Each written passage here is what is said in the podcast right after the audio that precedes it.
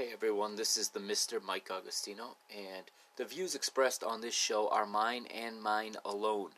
I do not have any affiliation with Sport Lisboa Benfica. I do not represent Sport Lisboa Benfica. I do not represent any Casas do Benfica, any supporters group, any other type of organization officially um, established within um, Sport Lisboa Benfica. These views are completely mine. They are 100% unsanctioned and 100% independent. Enjoy the show.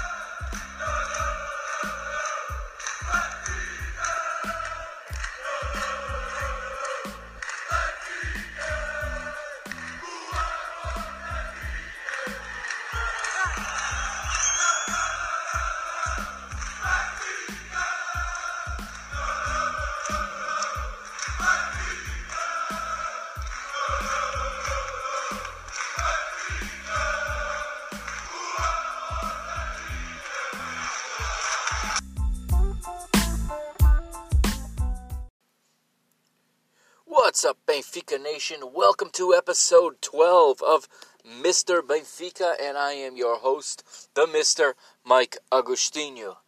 And what a week we have here. Alright, so Benfica back on track after the big win Monday night at home to Marítimo. Um, a, a memorable second half, a strong second half, which uh, blew the game wide open, and it, it there were some nervous moments there, no doubt. Um, especially, you know, when it looked for a second like Marítimo had uh, had tied it up one one there on that corner kick, and like a funny story, like it was a Monday, as you guys know. I've I've complained about it all season. Glad that this is the last Monday game of the season because I hate these Monday games. I can't really watch them, and between the WhatsApp and the you know, I'm in a WhatsApp with a lot of the other Benfica uh, guys and girls that create podcasts and talk about them. The the listeners, a lot of you are are in that WhatsApp, even though, like I said, I don't say much in it. I do read it. So between that and between my text messages and uh, Facebook notifications, Twitter tweets, um, you know, my phone was buzzing the entire match, and uh, I was trying to get work done at my my job. Um, I've already used up all of my all of my sick and vacation time watching Benfica games this year. Uh, it's, it's, down very low. I can't keep taking time off to to watch Benfica play or taking long lunches like I've done to watch Benfica play, um, and then comment on the on the game. So this one I uh, I couldn't watch, and it's interestingly enough, uh, I did know it was one nothing, and because uh, I had gone on break and saw uh, on, my, on the FotMob, I had the FotMob page up, but uh, minimized on my screen at my desk. So I was checking it from time to time, and I knew we were winning one to nil. Um, but then I see, you know, on my phone, I get a Facebook uh, direct message or whatever you call it in Facebook, a, a DM or a private message. I forget an inbox. I get a Facebook inbox from my my good friend Dennis Dennis Dennis Silva, the biggest portista that I know personally, um, and a guy that that that eats, breathes, sleeps Football Club do Porto the way I do Benfica, but uh, of course.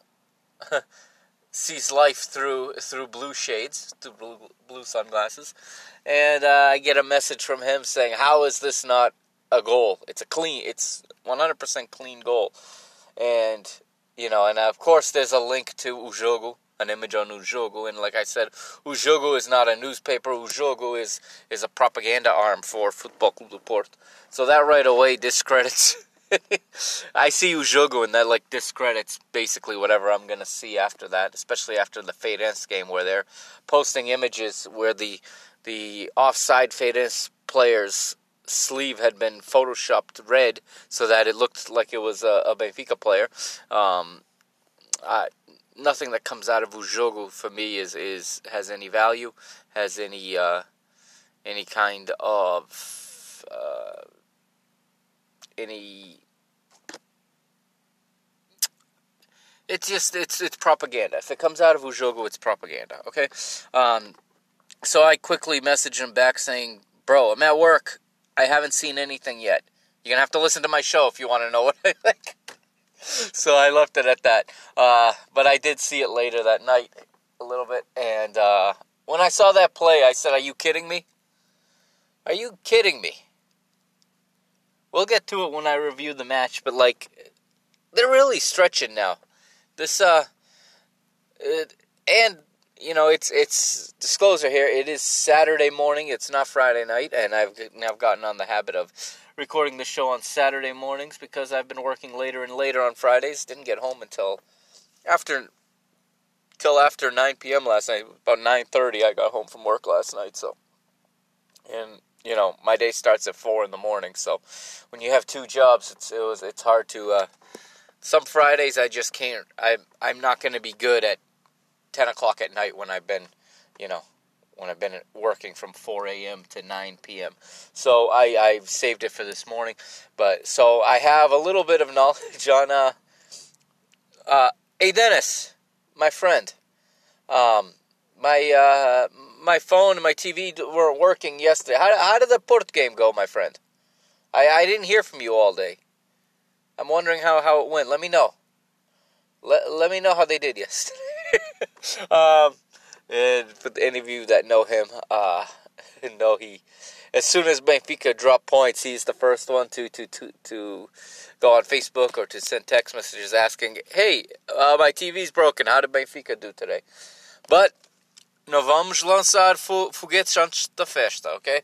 I gotta warn all Benfiquistas right away, okay? Do not get carried away. Yes, Porto dropped two points yesterday, okay? We still have to play that very same Rio team that did that to them yesterday, okay? We have a very tough game this weekend. I'm just kidding when I when I say, you know, when I say how did Porto do yesterday? I'm not, you know, I'm just kidding. We ha- we have four games to go, okay? We need these 12 points, and I'm not going to celebrate prematurely. I've learned my lesson over the years as a Benfiquista. I will never make that mistake again. Okay, um, but it is it is a good weekend to be a Benfiquista. Huge, huge match tomorrow at the Pedreira. Okay, we have everything to play for now. Um, we can can give ourselves a cushion going into the final three games. Should we uh, get the three points tomorrow? I think it's imperative. It is a must. They have to come out the way they've come out for every league game under Bruno Lage and go out there and get it done. Okay, there's no there's no other distractions now. There's no Europa League. There's no midweek games. There is no Taça de Portugal. There's no midweek game. It's all about these four finals right now. Um, also, we'll talk about it in the news. But for those of you that don't know yet or haven't haven't heard, I recorded an episode midweek back on Wednesday. Okay, um, I managed to clear a little bit of time and I sat in my car and recorded a quick, well, it wasn't that quick, but I recorded a, a midweek episode of Mr. Benfica dedicated and focused 100% on the Feminino, on Benfica's women's team and their qualification for the cup final at the Jamor, beating Braga last last Saturday four to two and winning five four on aggregate in in the Portuguese Cup semifinal. So they also rebounded with another win on Wednesday, eight to nothing at uh, Estoril Praia B. Also, I talked about this um, uh, on Twitter. Wednesday night, big win for Benfica in hoops in basketball on the road at Oliveirense, the first place team and the defending champions. Big win for for the Águias there. Uh, Thursday, another big win in another modalidad. I'll talk about that in the news. Um, a lot going on this week in Benfica Nation. Okay, uh, continued continued um, story. Also, keeps evolving is the the Samaris contract situation. Will he? Won't he? Uh, Galatasaray now in the running. Um, always uh, a concern is that I think Football Club Porto is going to do everything they can to try to sign Andreas Samaris. Um, we'll see how that one plays out. Again, when we get to the news, I'll hit on all these things. But um, it was a good week, like I said, for Benfica. Uh, if you haven't yet, check out episode 11 uh, about the the women's team. Okay, I, I put it together midweek, and I actually think it's one of my better episodes. Uh, having listened to it, I think it's one of my better ones, and I'd like everyone to check that out, obviously, because hashtag Elas também merecem. Okay, um, so sit right tight. We're gonna roll an ad. We're gonna play Reconquista, and then we're gonna get right into the news. Stay right there. I'll see you on the other side. I am the Mister Mike Agustino. Follow me on Twitter at Benfica Mister or on Instagram at Mister Benfica.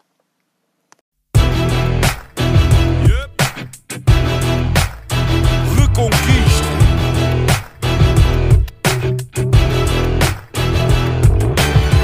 Passo a passo, o caminho é duro. Temos muita história, mas ainda mais futuro. Conto com dificuldade em cada jornada sofrida. A glória da vitória tem que ser bem nutrida. Na reconquista do que é nosso por direito, que eu não fico por fazer o que podia ter sido feito. Se queres a nossa força, sabes que estamos contigo. Em casa ou fora, nós somos o eterno abrigo. Sabes que estamos contigo.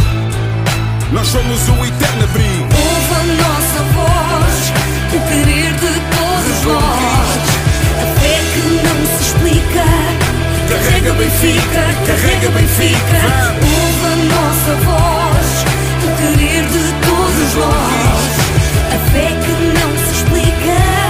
Carrega Benfica, carrega Benfica.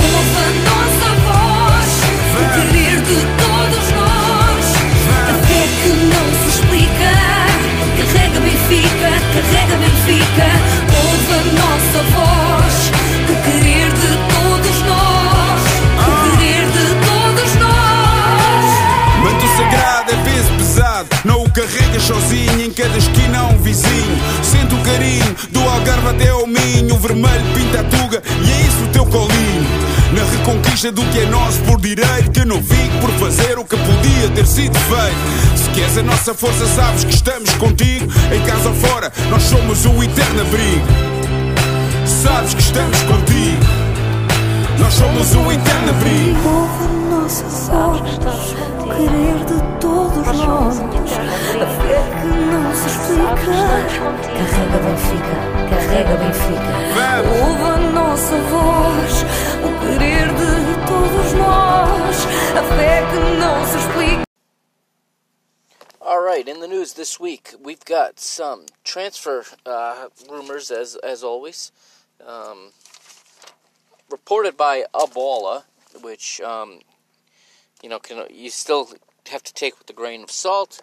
Um, you guys know how I feel about the media in Portugal, especially when it relates to to our club. But they're reporting that João Felix is on a list of players that Cristiano Ronaldo supposedly has told Juventus he wants um, in in the team next year to attack the Champions League or to attempt to win the Champions League. Um, now, I don't doubt that Ronaldo's agent, uh, Jorge Mendes, handed Juventus a list like this. And guess who João Felix's agent is? It's also Jorge Mendes. Um, They're represented by the same agent. So I don't doubt for a second that the agent has uh, has told Juventus who uh, he wants to, to, to bring to Juventus next year. I talked a little bit about it last week about the role of the agents in this game and reports you read in papers a lot of times when it says the player wants it, it this is all communicated through the agent. Yes, maybe and possibly Cristiano Ronaldo has told George hey, you know, I'd really like to have these guys on my team if we're going to try to win the Champions League. Um, we'll have to wait and see. Again, the the transfer window will be open soon. Um, we just have to wait and see. You can't you can't read you can't really believe anything you read in Portugal or in any media really when it comes to transfers. It's all speculation. A lot of it is just agents inventing stuff to get to, to get people to start talking about a certain move and to get people to start believing a certain move and maybe to, to tap into the clubs and get the clubs to start thinking that way and create interest. And even if, for example, a Juventus uh, doesn't have plans of bringing in a João Felix, they've been reported to be doing that. They've been reporting to be interested all season or the entire second half of the season. Um, by the agent telling the newspaper that, that Juventus is interested.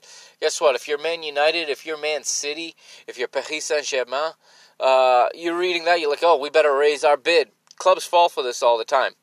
And it, it really inflates the value of the player and it just increases the amount that teams are going to bid. And this is why you see absolutely ludicrous amounts of money uh, being offered in these transfers. The agents know what they're doing, they're very good at doing it. Well, again, that's another wait and see moment. Um, or wait and see situation, I should say. We really shouldn't be talking about transfers with with four four matches to go, but um, it seems to be the the uh, elephant in the room every year at this time. And so you got also Samaris and Benfica now are at a standstill, and supposedly, according to A Bola, uh, they've reached an impasse. There's still no contract, and it doesn't look like they're close to agreeing on a deal. I have read, and um, I am not sure of the source of this, so I'm not sure where Bola got this. So take it with a grain of salt. But supposedly, Samaris wants one and a half million uh, euros per year to stay at Benfica. Benfica is holding firm at one million and will not increase above that amount. Um, yeah, I don't know about that. Uh, um, especially again, if João Felix is gonna sign, is gonna sell. If he's going off to another team, I don't.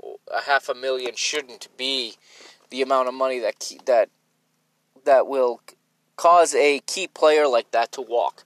Um, I can't imagine Benfica holding firm um, over a half a million euros. But uh, hey, I'm not I'm not uh, privy to their financials. I don't necessarily know what their transfer budget is exactly, um, or I shouldn't say their salary budget. Tr- transfers do not necessarily mean that it increases your salary budget.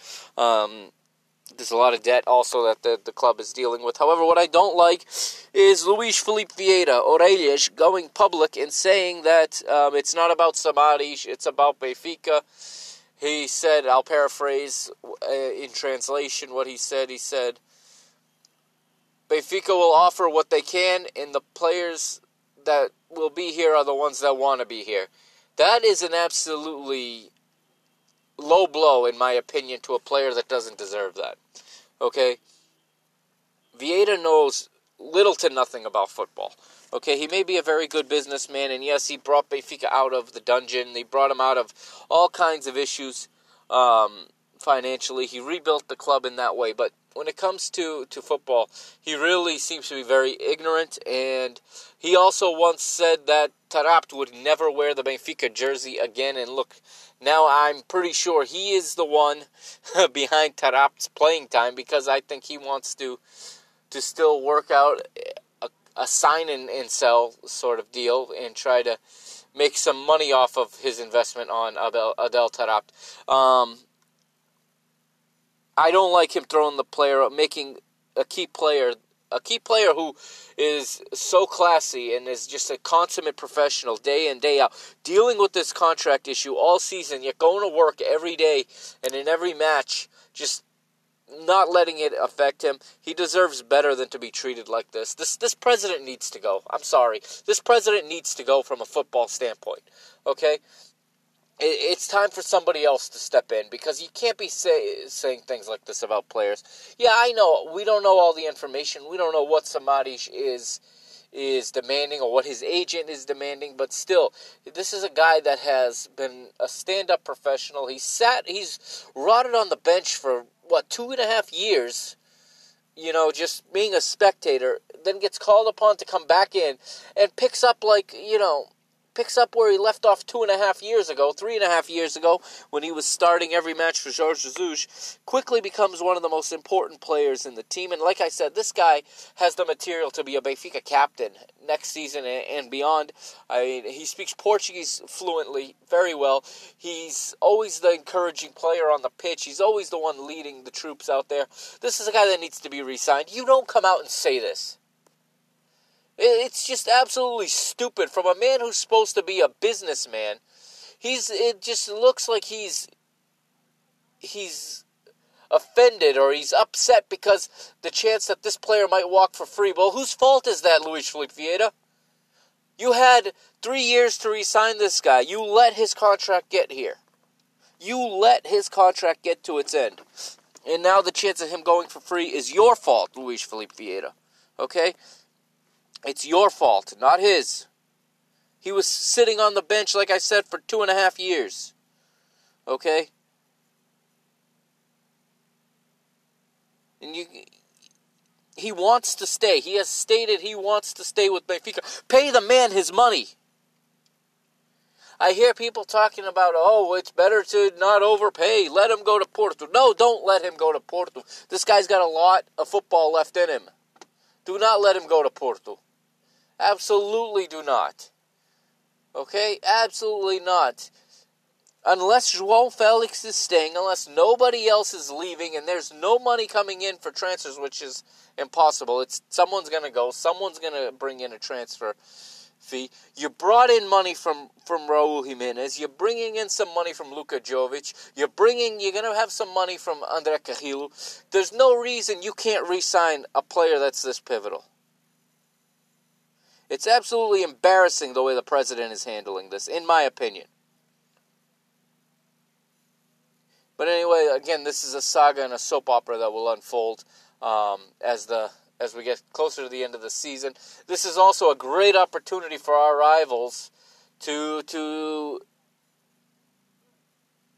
to feed their press, to feed their propaganda arms, and to get you know instability in our locker room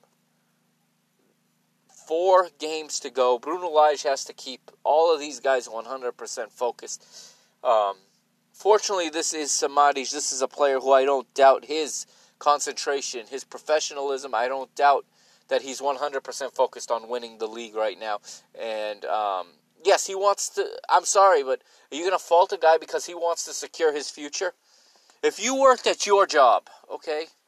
If you worked at your job every day and you find out that you've got a month left at that company, are you not going to try to renegotiate, or are you just going to focus on the month you have left and then see what happens? Okay, you can't fault the guy for trying to get this deal done before the season ends. That's what I have to say about it. We'll see how it unfolds. All right, time will tell. In other news, Wednesday, like I said, Benfica who needs the NBA playoffs when you've got Benfica playing basketball? I don't need the NBA playoffs. Uh, the Celtics have been off for over a week, so I don't need. That's fine. That gives me time to watch Benfica basket. Okay, big win Wednesday. I watched this game. They went on to they went on the road to play the defending champion in the first place, Oliveirense, up in Oliveira de Azeméis, up north. Uh, American Micah Downs led the way, 22 points for Benfica. Mickell Gladness added 14. Benfica winning 84 79 on the road. Big win. Still in second place, two points behind behind Oliveirense. According to BTV, you get two points for a win and one for a loss in Portuguese basketball. Not sure why you don't just give one point for a win then. Um, maybe there's a way to get zero points. I'm not sure. Anyway, um, Liga Portuguesa de basketball, just use the win percentage. What is this with points? Is it hard to make a percentage? Anyway, it is what it is. Um, Benfica chasing down Oliveirense. Four four games left to play. They're actually tipping off right about now at home against Ovarense. I'll keep uh, updating you on that on that one as we go through this show. I'll try to get you an update. Um, Of course, by the time you hear this, it'll be old news, but that's all right. on May the 3rd, Benfica will host Lusitania, and on May the 5th, next Saturday, the final regular season match on the road at uh, Fruta. Yep, they're going up there to play Fruta Corrupto do Porto. All right. In the final regular season game, and then the playoffs will begin. I'll keep you posted as we go forward um, in as to how Benfica baskets are doing. Finally, Thursday, Benfica's men's volleyball team completed the treble on the road at Sporting, winning three sets to one and winning the championship finals three matches to one. Benfica have taken back the title that last year Sporting took from them. Um, Benfica really dominant in volleyball, absolutely dominant. Um, and they, like I said, they won the treble this year, the Super Taça Taça, and now the championship. Congratulations to all the volleyball guys and all the fans um, of the volleyball team. And uh, carrega Benfica, you know. Um símbolo, muitas emoções. One symbol, many emotions, many sports. Love to see Benfica out there winning winning trophies in every sport. All right, especially against Sporting. And that, that's pretty much this week's news. I do have some listener feedback I want to get to in this segment this week. Okay. Um, I got some feedback over the course of the week that I want to read to you and, and give you my take. Okay. And this comes from listener Neil Fernandes up in Canada, up in Toronto, I believe, is where he's located. Um, and this is in reaction to my, my statements last week about about Rui Costa coming out and and what I meant to say is coming out in defense of his manager and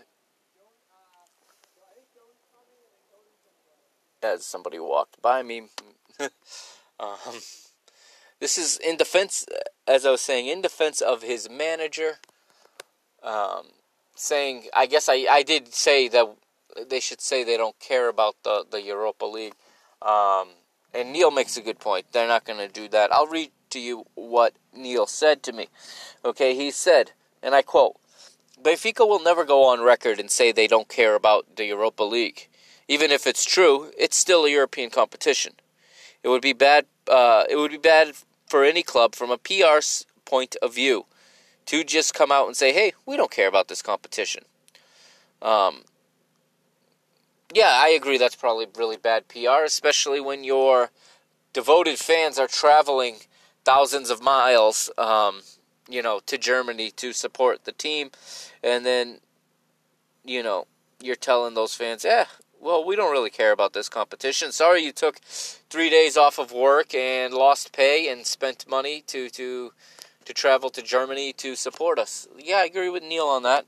Um, I guess I meant it more in a context of a way of um, defending the manager because I think the manager was hung out to dry on this. I don't think he took he took responsibility and culpability for the elimination.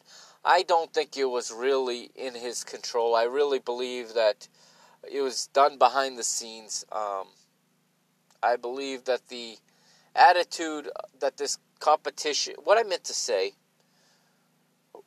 or should have clarified, is that the attitude and the lack of priority given to the Europa League comes from above. It comes from above Bruno Lage. Okay, in my opinion, I don't have a source in there to, to neither confirm or deny this, but in my opinion, as an onlooker from the outside, okay, and from what I've seen in the past, because um, Benfica is not the first club to do this.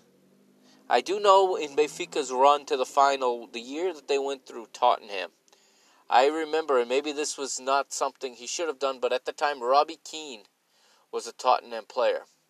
And Robbie Keane was on television here in the United States. Goal TV, I believe, was was broadcasting the competition that year, and wherever they got this interview from, his exact words were about the Europa League were that it's a the competition only has any value if you win it is what he said. He said if you even to just go to the final and lose, it's it's like wasted time because of the wear and tear you have put on your squad. It's uh, because of the the midweek matches that you get stuck playing. Okay, um, it throws the rhythm off. He said it it it gives you short rest. Players get injured.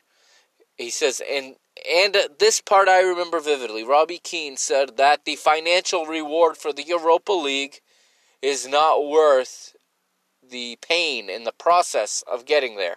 Even if you win it was his was his words. It's more valuable to be knocked out in the round of 16 of the Champions League than it is to win the Europa League is what Robbie Keane said in this interview.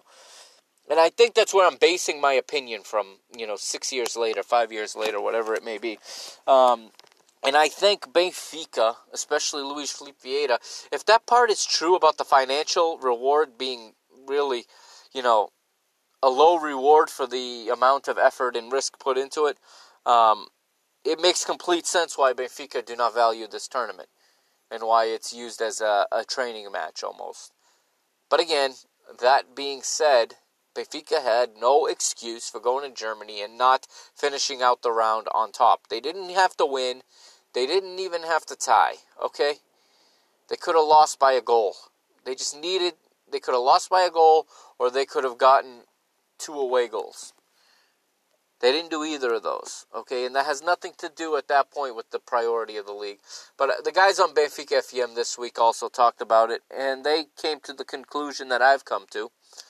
And he says, it appears only the Euro- the fans care about the Europa League. And I unfortunately agree with that, and I guess that's why I've had less interest in it. But I've also, this team is very thin. People want to think that professionals can keep playing and playing and playing and playing and playing, and there's no wear, there's no tear, there's no fatigue. But playing this schedule, especially in Portugal, um, where it becomes a Thursday, Monday, Thursday, Monday, Thursday, Monday is is very difficult. Okay, it's very difficult. There, you play, recover, play, recover. There's no time for training in there, and you're playing against teams in the league that don't have to play that extra match, and in the Europa League, you're playing against teams that rested in their league, and I do not, even against Marítimo, I don't want to see top players rested in the league. The the race is too close. Okay, I don't want to lose it now. It's too close. I don't want to see players being rested in the league, even against Marítimo. And the coach is in a situation where he can't win. If he rests players against Marítimo and you have one of those nights where things just don't go right, even if you win by a goal or two, they're going to say, oh, you, are risking everything on the Europa League. You do it in, in the opposite and you rest guys in the Europa League and you get you get hammered for not taking the competition seriously. The the manager really is in a he can't win in this situation unless he you know, you're fortunate enough that your second stringers play as well as your first and that you keep advancing through. But you know, I think it was Baquero on on on Benfica FM said it this week that he he's under the impression that the higher ups in the club actually feel relieved that Benfica do not have to go play Chelsea now in this Europa League. And after he said that, I I definitely see that. I am disappointed to say that I see that, but I definitely think that the higher ups, not the football people, not the not the coach, not the staff, but the higher ups um, are saying, phew, they didn't want to have two matches inside of a week against Chelsea at a time when the, the, the league championship is in the balance. So, yeah, I, I can see they're not going to come out and say that, but they got to say something better than what they've said up until now. But anyway, you know, we move forward. We've recovered, and um, Bruno Lage is handling all this, I think, in, in spectacular form. Um, posed with these questions, he just holds he just holds himself composed and and gives rational and calm answers. And you know, as we see, there's the another manager in Portugal is having a hard time with the press. Anyone see uh, Benfica go? I'm sorry, Porto going out of the Champions League and and Sergio Conceição storming out of the post game presser when once once the reporter announced he was from Record, and he says, "Oh, Record, yeah, the newspaper who on a day when the only Portuguese team in the Champions League, quote, quote unquote, um, I say that in air quotes because there's two oh, what, two Portuguese players on Porto. Um, is playing in the Champions League. The front page is about a player from Sporting in a transfer rumor. But that is how the media works. It's it's it's print.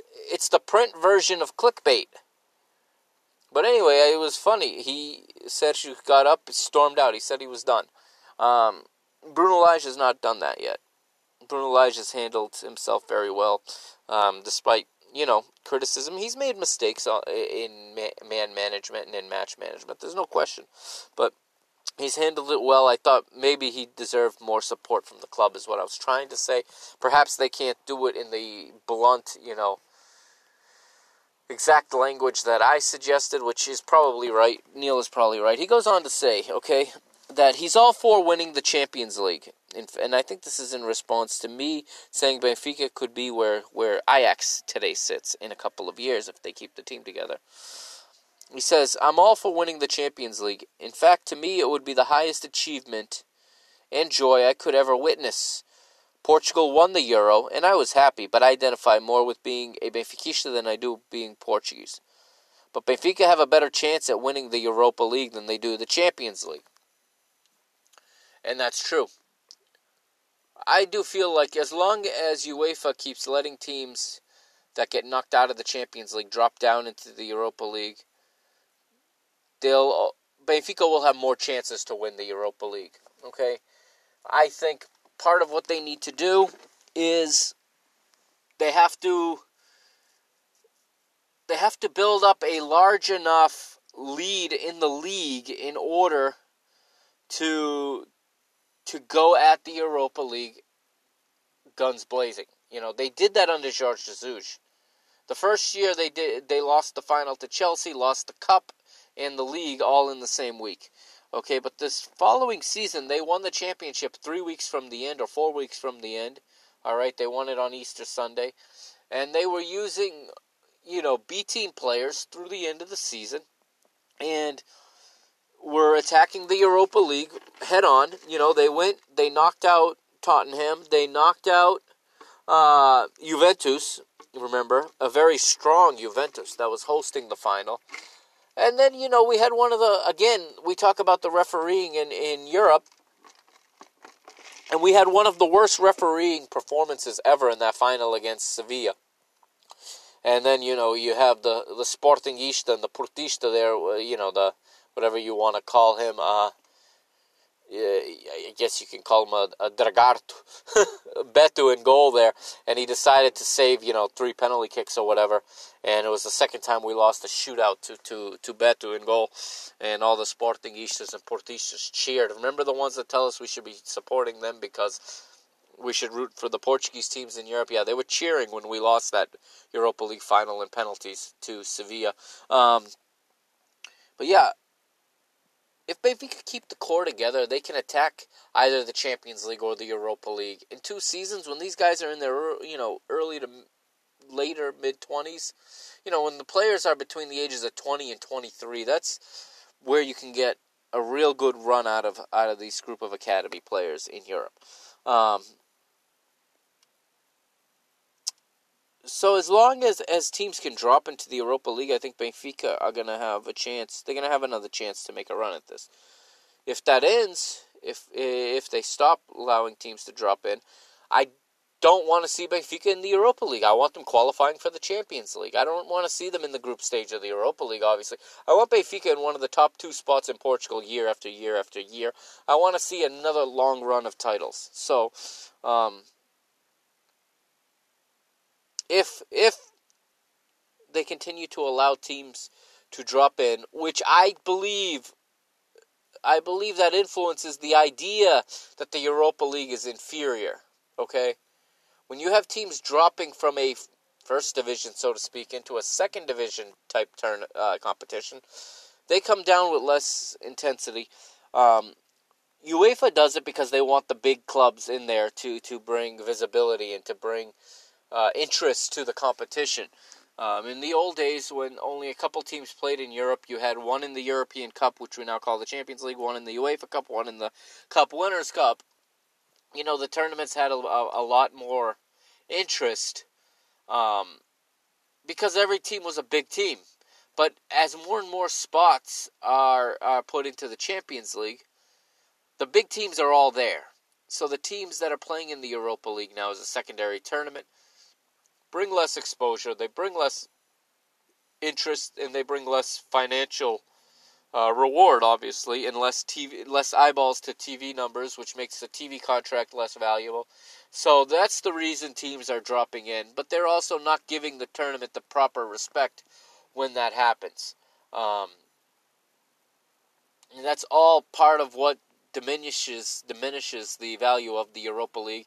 And then the worst of all is UEFA doesn't care either because they're not even going to take the time to implement VAR until the final. Okay, that's ridiculous. So it starts with UEFA and trickles down to everybody else. And he find his last point, Neil's last point is with four games before the season is over, according to the newspapers in Portugal, Bruno Lage wants Salvio Fejsa, Cervi, and, and Zivkovic out of the team next season. Even if that's the case, why would Lage release this statement and not wait until next season? And wait until the season is over, excuse me. End quote. I don't believe Bruno Lage told anybody this, to be honest with you. I don't think he's concerned with this. Uh, perhaps the conversations have happened behind the scenes. Perhaps there's a mole in Benfica selling this to the press. Um, I honestly think the press is getting the idea from, you know, commentary from people, people like myself, people like a lot of you, that love this club, talk about this club every day. Um, there's a lot of people have their pulse on the, the feeling that people have, that fans have, that journalists have, that people close to the club have. And I think this is just a general feeling that these players are going to be, um, don't seem to fit going forward. I think it's more of that, and it's a newspaper taking that sentiment and running with it and trying to exploit it to sell papers and to get clicks. Um, and we know that our rivals have moles or have elements in the media trying to destabilize our team, trying to fracture the locker room. Things like this work in that sense. It's worked in the past. All right, and I think that's where this is coming from. I don't believe for one second Bruno Lage came out and said, "Yeah, these four players won't have a home next season," um, because this is not the time for that. He's not a stupid man. He didn't get to where he is by being stupid. Um, he also doesn't involve himself in things he can't control, including contracts. So I think that this is either someone in Benfica leaked this information that was said behind closed doors between staff members, or it's simply made up, you know, given what someone believes that the the general population or the general fans believe.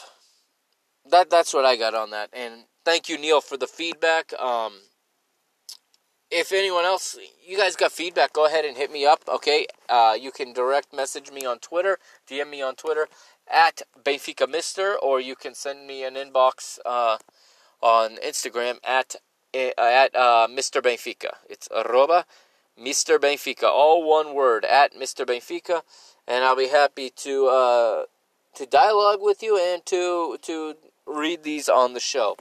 And that was a real lengthy news segment uh, this week, but sit right there. We're going to go over the Marítimo game on the other side of, uh, of some audio highlights. Sit tight.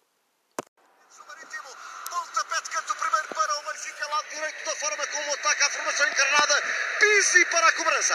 Pontapé de canto para Benfica, lá vem então Pizzi uh, para colocar uh, na área. A bola é tocada para trás. O Felipe!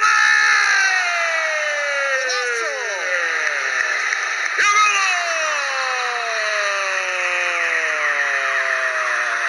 E o golo! Gol!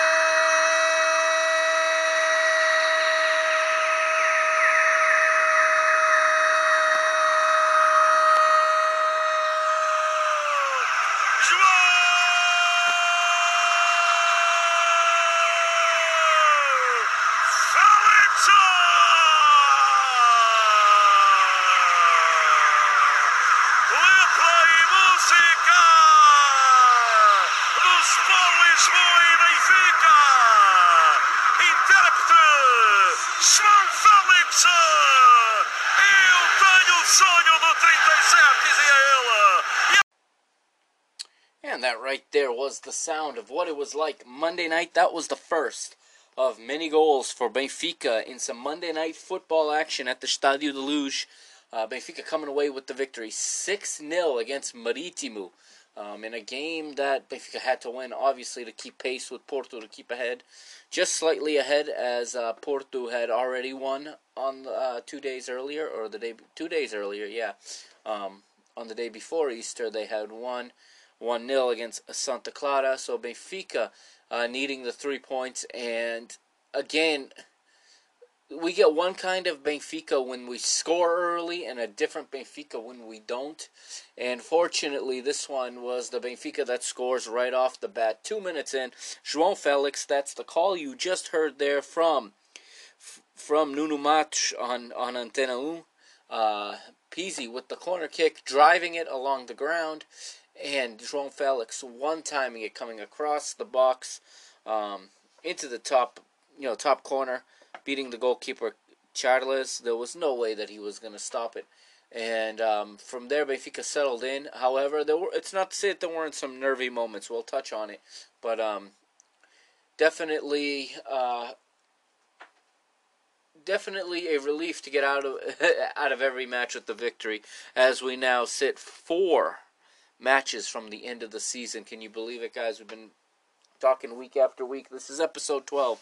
So this is uh, I believe this is the 11th week I have I have recorded. As you know, I had an episode midweek, a special episode for the girls team, um, for the Benfica women's team, I should say, uh, just for them because I felt they deserved it. That was uh, episode 11. So this is really the 11th ep- week all right, it's episode 12, but it's the 11th week, but we it's always been one match or two that we've talked about. Um, most weeks we've had two matches to talk about. It's been a lot of matches, and here we are now down to the last four. This is it.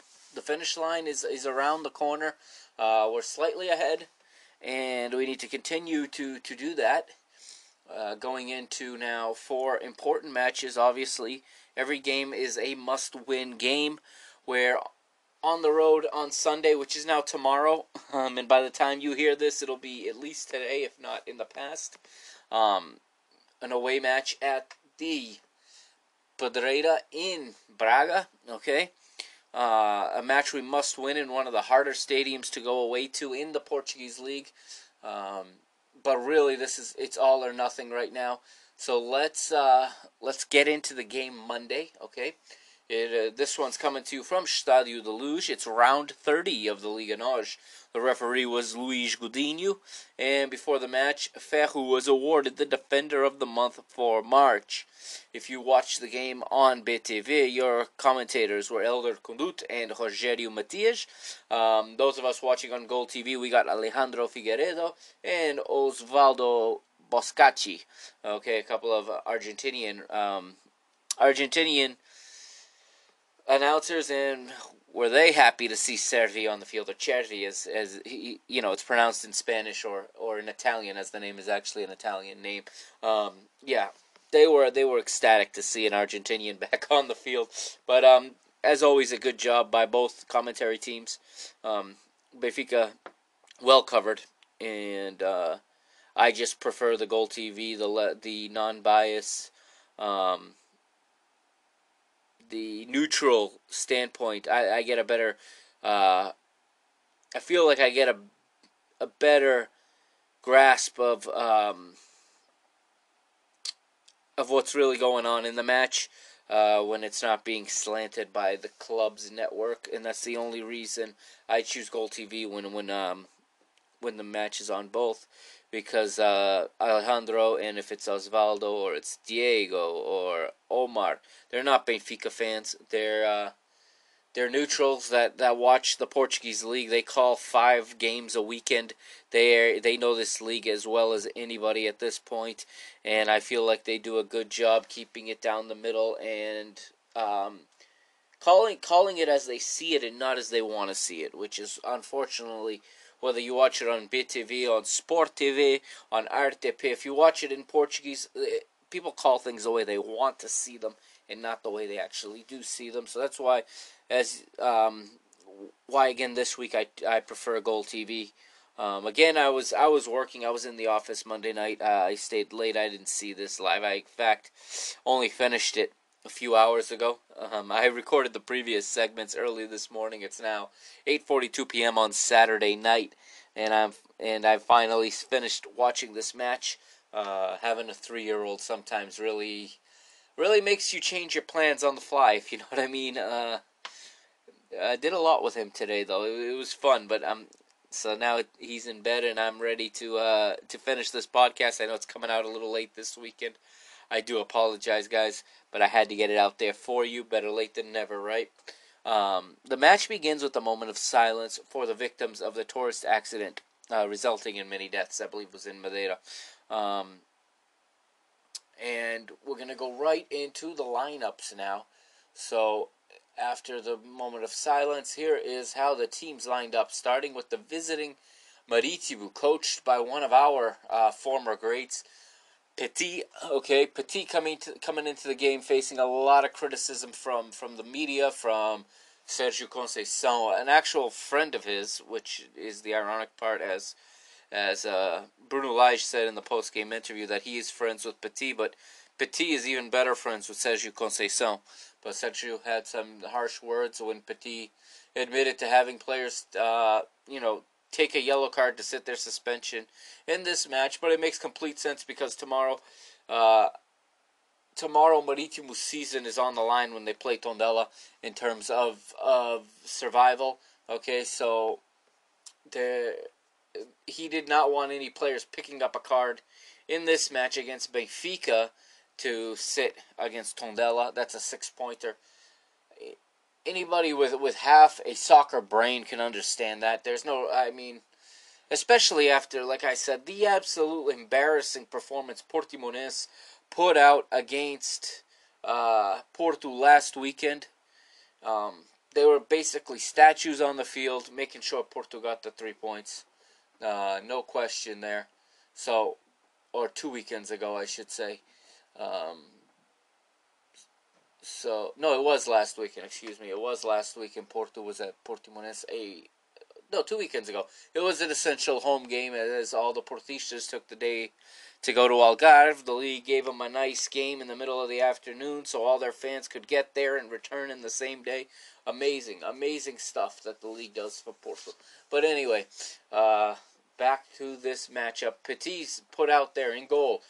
The goalkeeper was Charles. Okay, his he had five across the back, playing with a five-four-one. Really hoping to avoid exactly what ended up happening in this match, but he put out on the right. Uh, the right back was Nanu. The three-man center back pairing: Douglas Grolli, Rene, and Lucas Áfrico. The left back was Ruben Ferreira. Okay, the four-man midfield on the right: Jorge Correa, the Argentinian. Uh, the pair in the middle was Josip Vuksovic and Pedro Palacio, And the left midfielder was Leandro Barrera with Getterson up front as the lone striker. Benfica, on the other hand, normal, um, what we come to expect from Bruno Lage is standard 4-4-2. Uh, Odie in goal. The right back was Andre Almeida. The center back pairing, as has become a custom in the Liga NOS, Ruben Dias and Ferro.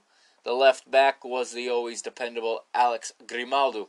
Uh, midfield unchanged with Florentino and Samaris in the middle, playing as a somewhat double pivot, but Florentino doing more of the, the number six work with, with Samaris, uh, a little more free to roam.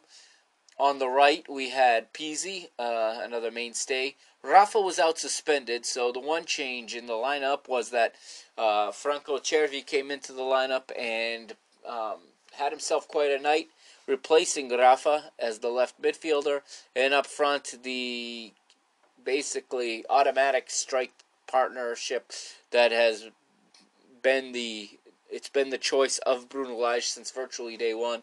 João Felix, the kid, and Haris Seferovic, the top scorer in the Liga NOS. Um, uh, an announced crowd of 52,224 at the Stadio de Luz. It, it surely didn't look like that.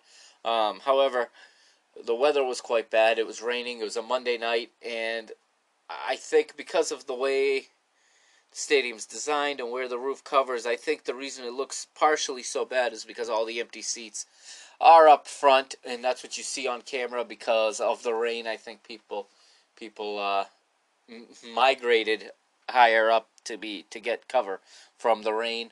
Um, but still, not a sell. It was a technical sellout, but not a full house. And this is, continues to be somewhat of an issue for Benfica for home games. And I'm, I, and we may or may not have touched on that last week, but the other podcasts have been touching on it. The the uh, sellouts, yet you know, five to ten thousand people not showing up for the game. That was the case again this on this night. But again, uh, it's Monday night, and if you're not living in the Elizabeth area, very very difficult. The league puts this game at at eight thirty p.m. I mean, you don't leave there till ten thirty p.m. at the earliest. By the time you're at your car. Uh, and you're on the road and you're headed home. If you have an hour's drive or more, you're not getting home till one, two in the morning. Uh, I cannot fault these attendances on these Monday night games. I hate these Monday night games. Okay, partial. I think this is part of the reason I. Uh, did, part of the reason I'm not so big on the Europa League, okay? And this is Benfica's first game since that Europa League disappointment, which I said I was disappointed. However, I don't like the format of playing Thursday, Monday that they do in Portugal. Um, it hurts the atmosphere. It hurts the teams in that competition, and it leads them to not take it seriously. Um, again, Bruno Lage in his post-game press conference had said that you know the perfect way to play this many games is to play Saturday, Wednesday, Sunday, and then you get that week off, and then you come back and play Saturday, Wednesday, Sunday, and always play three games, you know, every other week that way. Um, and he, he says it's what they do in England in the in the championship, and that's how they cram in 46 matches in a season, and the the the week just works right because you get through three matches, then you have a whole week to recover and prepare for another three match uh, stanza.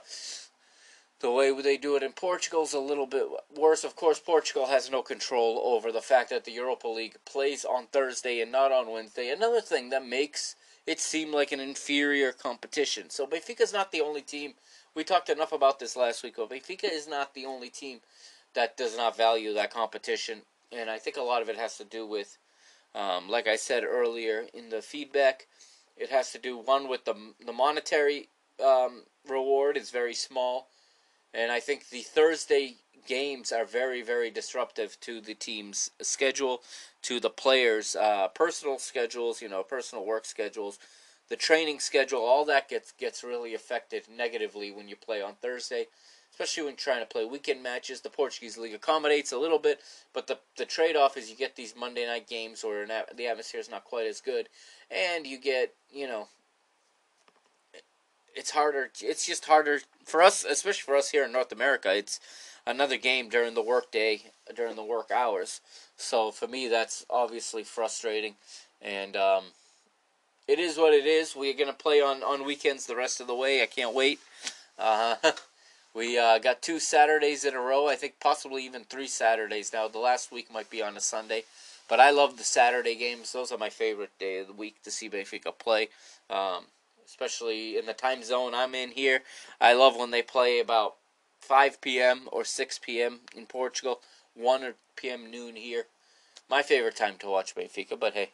Um, so we're going to go right into the match now. Uh, Benfica get get off the gates running. They come flying out of the blocks, you know, right at the sound of the gun, if you would, use an old athletics or track and field analogy. Um, João Felix with the goal in the second minute. It's a right footed shot from the center of the box to the top corner. Pizzi assists it with a driven corner on the ground. And this was João Felix's first goal of the night. But uh, the corner kick comes from a shot being blocked, a Samaris shot that was blocked from outside the box, found its way out for a corner. Benfica gets started on the right foot. and right away are telling you know Marítimo that this is not going to be one of those nights. Fans, I think, immediately uh, re- breathe a sigh of relief because it's very tense until Benfica get that first goal. They go through, and let's see here.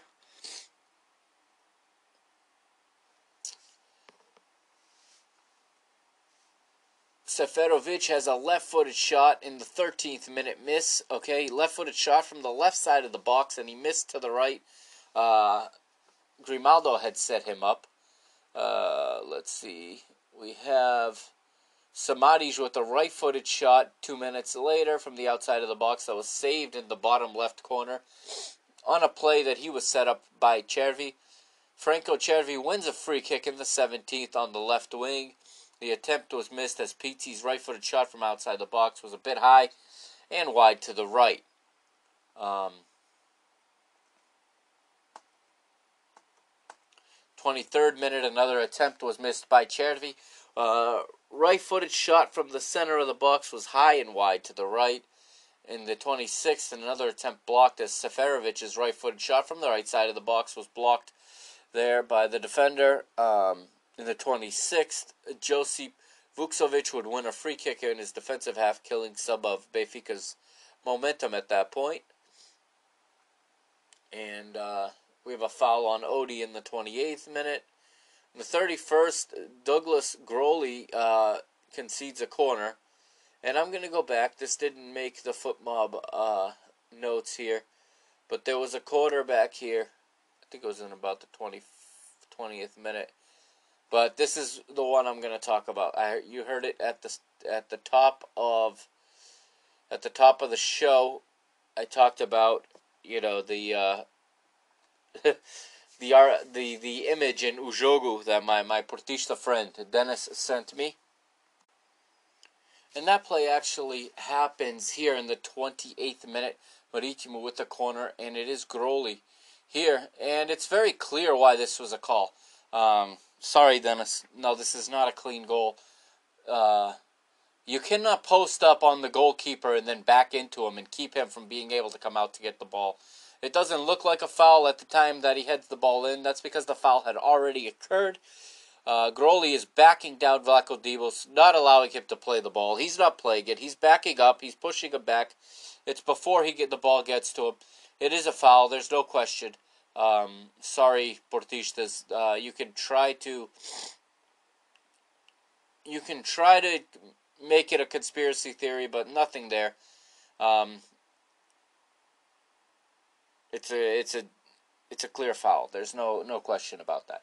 And from there, we return here to the first half in the twenty. That was in the twenty eighth minute, um, and that's where Vlachodimos won a free kick. As I said, Odie wins a free kick. It was uh, Douglas uh, Grolli who who fouled him. There we go to the thirty third minute. 33rd minute, Seferovic walks in. A great ball is played into him by João Felix.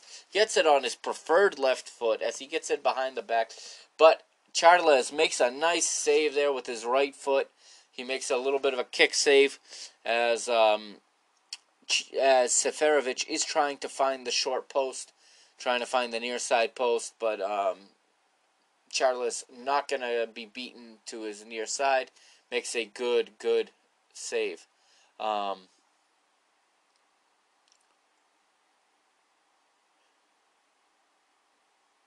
would win a free kick in the 38th minute that would result in a yellow card for Jerez from Marítimo. He was shown the yellow card on that foul.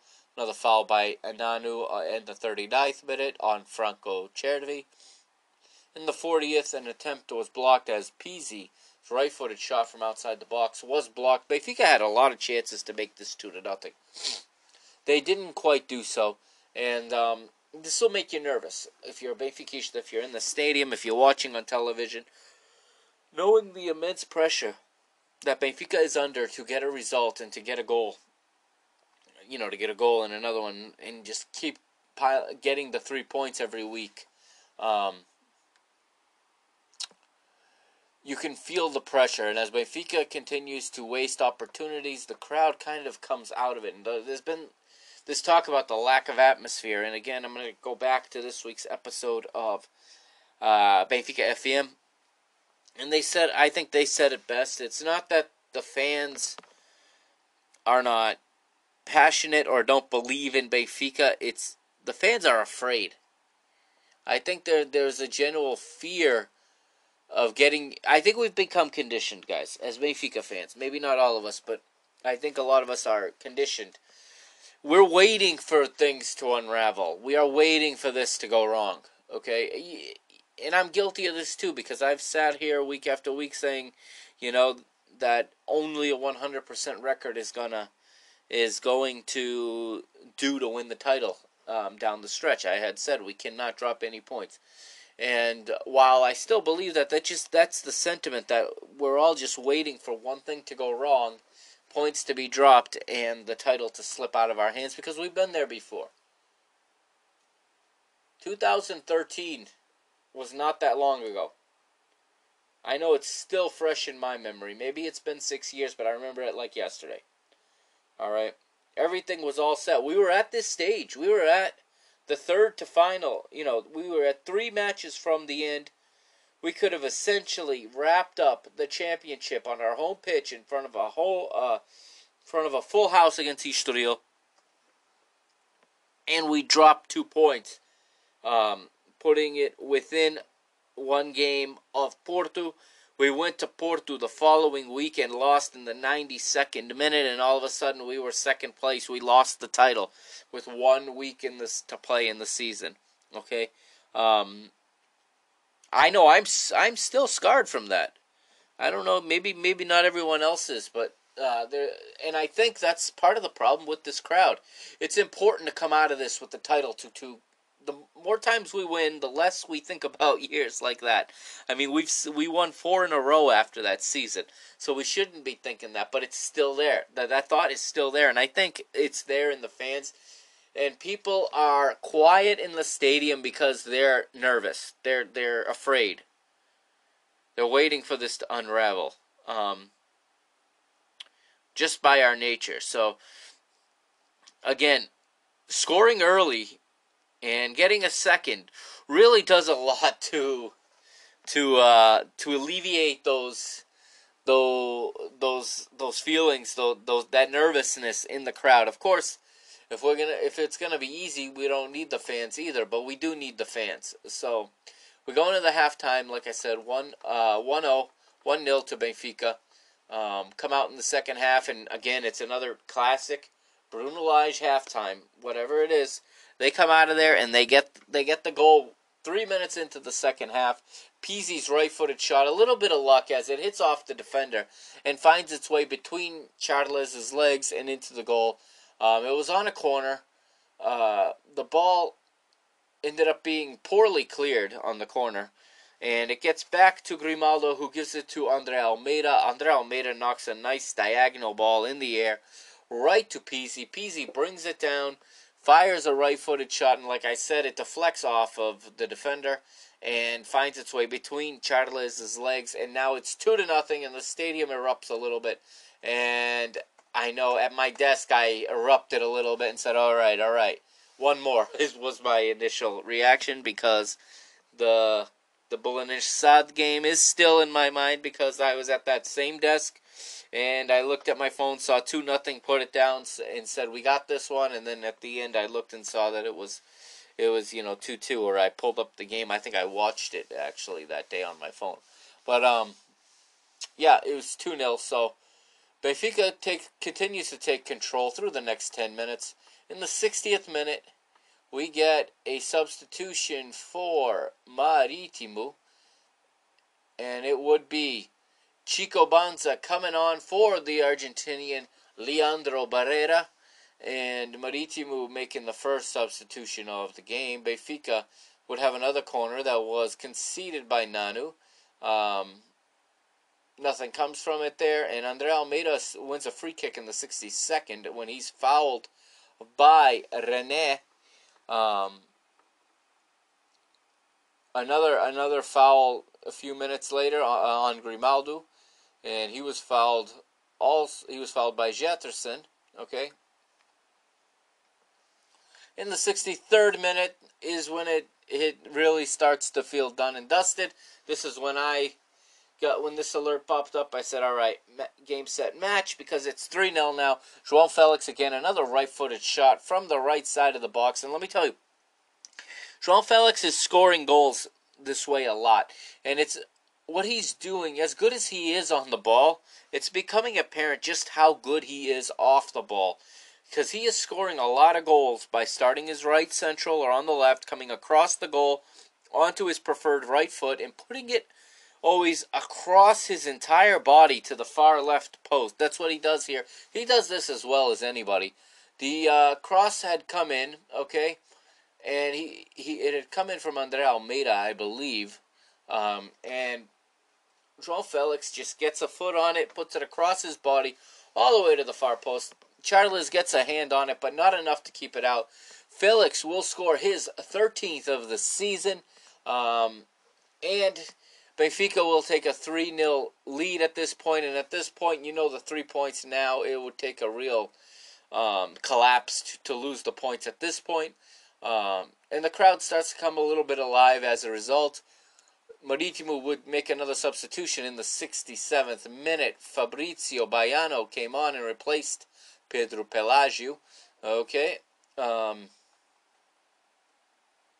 João Felix would win another free kick uh, in the 67th minute on a foul from Josip uh, Vuksovic. Um, and in the 70th, we would have another another goal. It would be the fourth for Benfica, and this time it was Franco Cervi, a left-footed shot from the center of the box to the right, bottom right corner. He was assisted by João Felix. Felix having another career night. He's just absolutely tearing it up this season, and he has these games where he's just so productive offensively. Um, 4 0. The stadium erupts, and two minutes later, Bruno Lage says that's it for Felix. He's ready to save him with a four goal lead. Jonas comes on, replaces João Felix, and who would have said this back in July when Benfica were playing Juventus out here in North America in at uh, Red Bull Arena?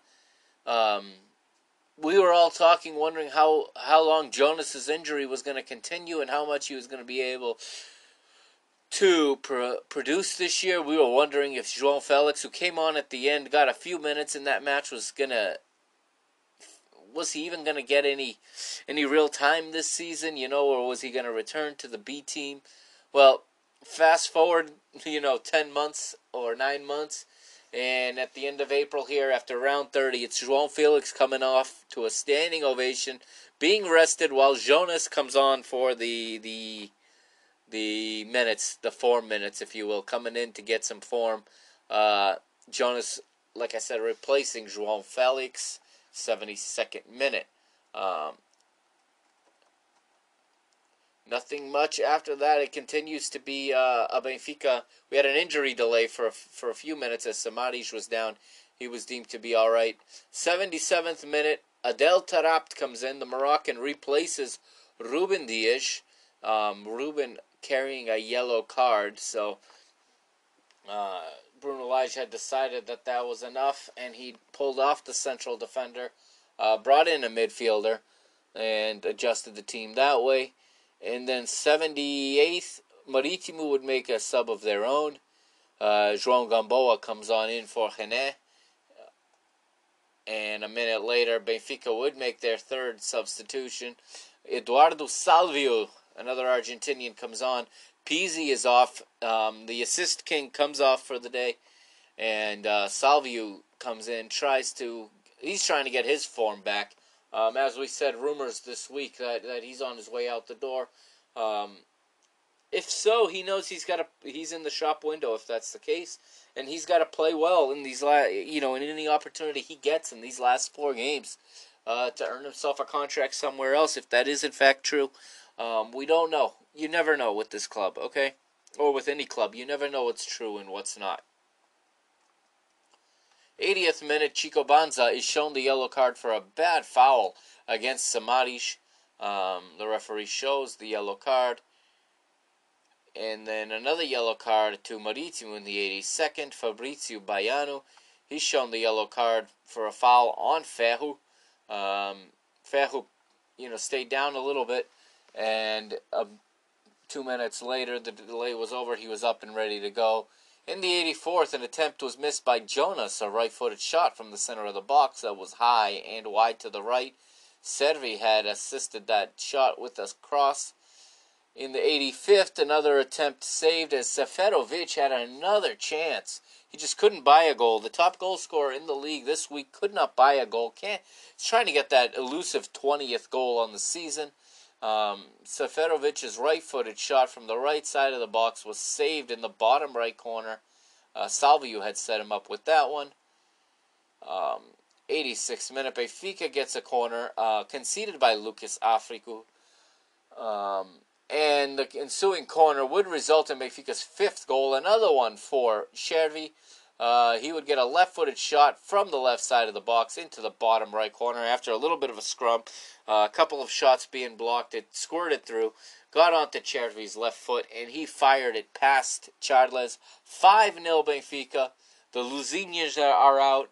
Uh, Benfica fans are are ready to you know, and they've been criticized for this, but they're starting to head for the exits, starting to make that commute home as this game is in the bag at this point. And um, whether or not you uh, agree with that behavior, it is a sign that the game is the game is over. Uh, however, they missed those that left early missed one because two minutes later, Salvio would get on the board, a header in the center of the box, heading the ball to the bottom left corner. Grimaldo with another assist on the cross. And the match would end at 90 plus 2. Benfica winning 6 0. Let's go right into the stat line. All right. There's not too much to talk about in this game. Um, possession went 65% to 35 for in favor of Benfica. Shots 25 to nothing in favor of Benfica. No shots by Maritimo in this match. Accurate passes. Benfica 523 accurate passes. An 86% pass success rate for Benfica. Again, 523 accurate passes. Nine fouls for Benfica to Maritimo's 17 fouls. 10 corners to 1 in favor of Benfica. Benfica were offside once, as was Maritimo. Uh, the player ratings for this match. Okay, we'll go through those as well here. Starting with Odie in goal, a clean sheet, very important. I always say that that's that's the first order of business in every match, as far as I'm concerned, is getting that clean sheet. Benfica has struggled. Um, this is something that needs to be addressed, you know, in the off season. But th- for the rest of the way this year, we have what we have, and we just have to keep improving, and ha- we have to keep that ball out of our goal for the last four matches um, or at least for the better part of the last four matches. Uh, Odie, a 6.8 rating on FotMob. Uh, good job for him. Didn't have much work to do. Andre Almeida, the right back, getting an 8.0. Had a, himself a good night. The center backs with a 7.0 each. Um, standard, you know, consistent, solid performance from them. Alex Grimaldo, an 8.7 on the as a left back. The midfields midfielders, I should say. Pizzi with an 8.9 and a goal. Florentino Luís 7.8. Samari 7.3. Franco Cervi 8.9. While João Felix got himself another man of the match uh, performance rated at a 9.0. Seferovic 7.6. Uh, the standings now, and since it's now Saturday, we do know uh, Porto did drop points yesterday, okay? And I guess I'm happy to say I've been proven wrong when I said Porto would not drop any more points. And they did it to themselves, man. They did it to themselves. I've seen the highlights now, and anybody see Sergio's post game? Oh man, he was asked about it, and he said, "Tá bem." He says to the people that don't like him, he says, no fim da época, pego nas malas e vou-me embora. He said if they don't want him, he'll take his bags, no problem, and leave. That's because Sergio Conceição can, can get a coaching job just about anywhere right now. Um, if Portistas think this is all on him, That's great. Uh, go ahead and chase away the best coach you've had probably since Jose Mourinho. Go ahead and chase him away. Why not? Um, that that's great news for us. So uh, yeah, they the fans were not happy. I read it today too in some of the papers that the the clock leader, the the organized criminal there, Madureira, was was uh, was shouting aggressive things towards players. Um, Portistas are funny. They, they, they take it so personal. Sometimes your team loses, guys. You had a two goal lead, okay? I'm not going to sit here and celebrate. Like I said, um, we haven't even played yet this week. We still got four games to go. I'm not going to lançar foguetes antes da festa. Okay, that's not what I'm going to happen. That's not what I'm going to do. Excuse me. Um, Benfica still have to play. There's no guarantees. Okay, there is no guarantees that we're going to win this next game. This is a tough, tough game. And remember, we got to go to that same Rio Ave team in a couple of weeks. And when we do so, it's going to be a tough game, just like it was for Porto. But it was a series of mistakes last night for Porto that that uh, cost them the two points. But um, and Sergio was right; they got an experienced team, too experienced to make mistakes like that. Um, but this is not the Porto podcast, obviously, so we'll leave it at that. So here's the standings as they sit tonight, Saturday night, April twenty seventh. Okay, Porto are first right now with uh, with 76 points. Benfica be back one point, but with the match in hand, obviously playing tomorrow. Sporting, they played earlier today, beat Vitória Guimarães 2 0. They are third on 70 points. Okay, so a Benfica win tomorrow also, um, well, not quite yet, almost makes it impossible for Sporting to win the title.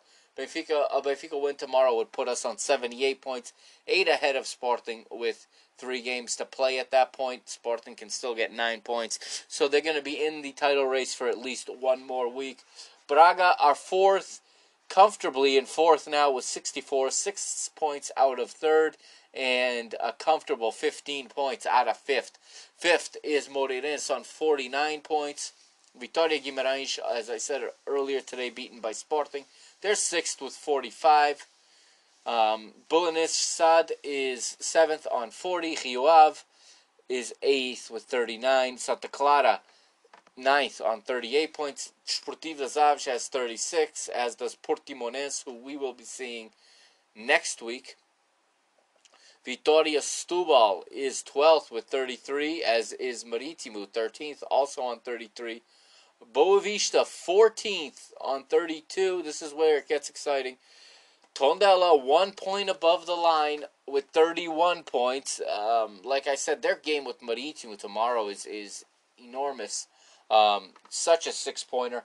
If one of those teams gets a victory, they're gonna make some some space between them and that line of uh, going down. Uh, right now in 16th, going down with 28 points. and Nacional one behind them in 17th uh, with 27 points. And Feirense already relegated in last place with 15 points. Top scorers in the Liga NOS as it stands right now. Remember, some have played this week, others have not. Seferovic, our very own, is the top goal scorer with 19. Sporting's Bruno Fernandes is three behind with 16. Diego Souza, who we're going to see tomorrow, is third with 14, as is Bas Dost. Uh, João Felix and Tiquinho Soares have 13. They're right behind uh, Diego and Bas Dost for third. Uh, Rafa, one of another one of our players with 12. Marega and Brahimi are next with 10, as is Jonas.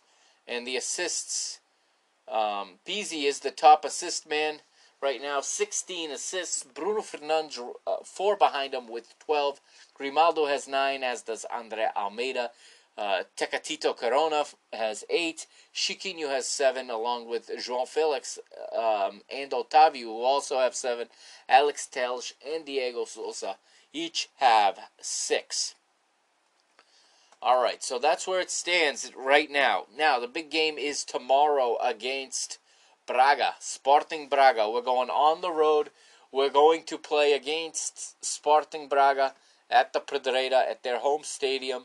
And let's go and see the last team. I'm going to bring up the team they played with last week in a 2 0 victory on the road over Feirense, the already relegated Feirense. So we'll see if this is what we see tomorrow. But they played in a 4 4 2. Okay. Uh, Tiago Sá was the goalie. The left back was Murilo, Pablo, and Bruno Viana, the center backs. And uh, Ricardo Esgaio, the ex Sporting Academy product and uh, native of Naz- beautiful Nazaré in Portugal, not far from my family at all, a, f- a short drive from my family. Um, another product of the, the Nazarenos uh, youth team as well. Nazarenos is the local team in Nazaré. They, they produced the Esgaio brothers. Way back, they produced Emilio Peixe and Stefan Esgaio, uh, Stefan Eustáquio, who's now playing in Mexico for Cruz Azul, also came out of Nazarenos. Um, ended up playing for Torreense, Leixões, Chaves, and is now playing on uh, for Cruz Azul. And he's also switched his his uh, national nationality. National eligibility, national team eligibility, excuse me, back to Canada. He's a Canadian-born player who who played, raised in Nazaré, um, and has played for Portugal at under 21, and as soon as Portugal were knocked out of the under 21s, um, and he was transferred to to Mexico, he he did announce that he was going to make himself available for Canada's national team rather than Portugal's, believing that that's a better fit for him, and playing in Mexico makes sense. But uh, that's a side topic. But anyway, Ricardo is a guy who's a good player, um, good right back and uh, he could give us some trouble if we if we allow a counterattack um, to hurt us. He he will be a part of it across the middle. Another um, guy that I think we all know, a Benfica youth product, Ricardo Horta on the was a was on the left.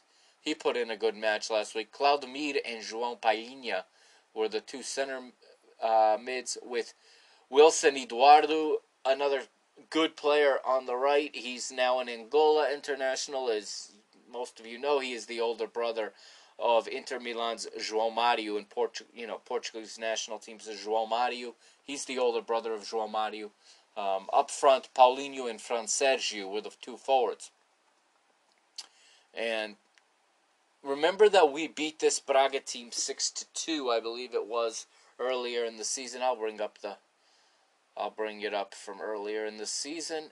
It, it was 6 to 2, I believe. It was Rui Vitoria's last victory as coach of Benfica. It was against this Braga team when they came into the Stadio de Luz. Remember, a week later, Rui Vitoria was, was beaten by Portimonense and was sent on his way to the Middle East. Um, yeah, it was two weeks later, but it was, in fact, Rui Vitoria's last victory, it was 6 to 2 against Braga. I'll go over the teams that played on that day, all right? And just so we can see just how different um, these teams might look today, okay? But it was a 6 to 2 match. The lineups back on does this give me a date? It was back on like week week 14 or 13. Um, so Braga started with Tiago Sá that day. He got a horrible rating of 2.2. Of course, Benfica scored 6. Uh, Queiro was the left back. Pablo and Bruno Viana were the center backs. Marcelo Goiano was the right back. Ricardo, Ricardo Esgaio was playing right mid that day. Uh, earned a 6.5 rating, while Fransérgio and Claudemir were the center mids as they were last week, and Ricardo Horta was the starting left mid. Ricardo Horta, remember, is also the older brother of former Benfica uh, midfielder, now LAFC midfielder André Horta. Uh, and Diego Souza and Paulinho were the starters up top. Diego Souza had a goal that day and put in an 8.0 uh, performance. Benfica on that day lined up with Odysseus Vlachodimos in goal. The back line, André Almeida at the right, he had a goal. Uh, Ruben Dias partnered with Jardel, which was the, the partnership for much of the first half of the season. Alex Grimaldo was the left back. And now here's where things were different. Th- we played a 4 3 3. This was Rui Vitoria's uh, standard, with Fejsa, Gel- Gedson, and Pizzi as the three man midfield. And up front, Jonas started with Franco Cervi and Zivkovic was the right attack was the right forward and he was the man of the match. He didn't score a goal, but he was the man of the match with a 9.0 rating that day. Okay? Benfica were slightly better on possession, 55% to 45, 14 shots to 12. Okay? 416 accurate passes to 330. Benfica were better than Braga, but it was a closer game than the scoreline indicated. Um, the reason I bring this up is because we cannot go into the game tomorrow thinking about this game. This was a lifetime ago. We're a much different Benfica. They're a different Braga. Okay, they had both teams had come into that match on five straight wins, both of them. Um, and Benfica had beat them. And again, Benfica were beaten. You know, Benfica would draw with Aves the previous, the next week, and then they would lose to Portimonense the week after that, and that was it for Rui Vitoria. We got Bruno Lage uh, that week, and the rest has been history. It has been a wonderful. Uh, it has been a wonderful romance, if you will, with Benfica and their fans in the last uh, now 15 rounds that Bruno Lage has been in charge. 14 victories, one draw. Um, love to see it continue all the way through these last uh, four rounds uh, of the of the Liga NOS. Okay. Um, also, I said I'd keep you updated. I know a lot of you don't care about this stuff, but uh, I'm a Benfica, and this I care about it all. So Today, Benfica victorious on the parquet on the hardwood floor. Okay, Benfica winning 90 to 61 in basketball over Ovarense. Benfica becoming uh, more and more solidly in second place as they head in to the basketball, the LPB uh, playoffs, which I said earlier have the NBA's got nothing on the LPB. No, I'm just kidding. But no, seriously. Hopefully, um, I want to see Benfica do well. Also, we've got, like I said, volleyball. We're champions. They won the treble. Uh, futsal getting ready for the playoffs. That's coming up. There's a lot of stuff coming up. Hockey is is is working its way towards the end of the season. Um, we'll have updates on that too as we get closer to it. But th- that's it for this week, guys. Again, I apologize for the late uh, the late release. By the time you hear this, you probably have already seen the Benfica Braga game, but um, I hope you catch it. Don't forget to check back episode 11, um, my review of the Benfica women's team's victory in Braga last week. Also, over on my Parking the Bus podcast network on on Podbean, I put up an episode this week as well. Um, I did a lot of podcasting this week, at least you know for someone with a 65 hour work week. I carved out another several hours to to watch football and um, and produce a couple podcasts. This week I put it up. I reviewed for those of you interested uh, the first leg of the CONCACAF Champions League final uh, between the arch rivals Monterrey and Tigres of Mexico. They're calling it La Final Regia. Um, I put that up. They played Tuesday night. I had it up by Friday, by Wednesday night. A much shorter podcast, a much uh, one segment, straighter, much more straightforward uh, format. I just reviewed the match um, in about forty five minutes or so uh, talking about uh, Tigres and Monterrey. Uh, it is the final of the CONCACAF Champions League, so I did cover it there. And I will be covering the second leg later this week, so for anyone interested, Wednesday night, Univision Deportes Network here in the United States. Um, also on the Yahoo Sports um, website and app. It should be working on the app as well if you want to watch it in English. It's it's the return leg this time. It's at Monterrey. Monterrey versus Tigres. Monterrey taking a one 0 lead into the second leg.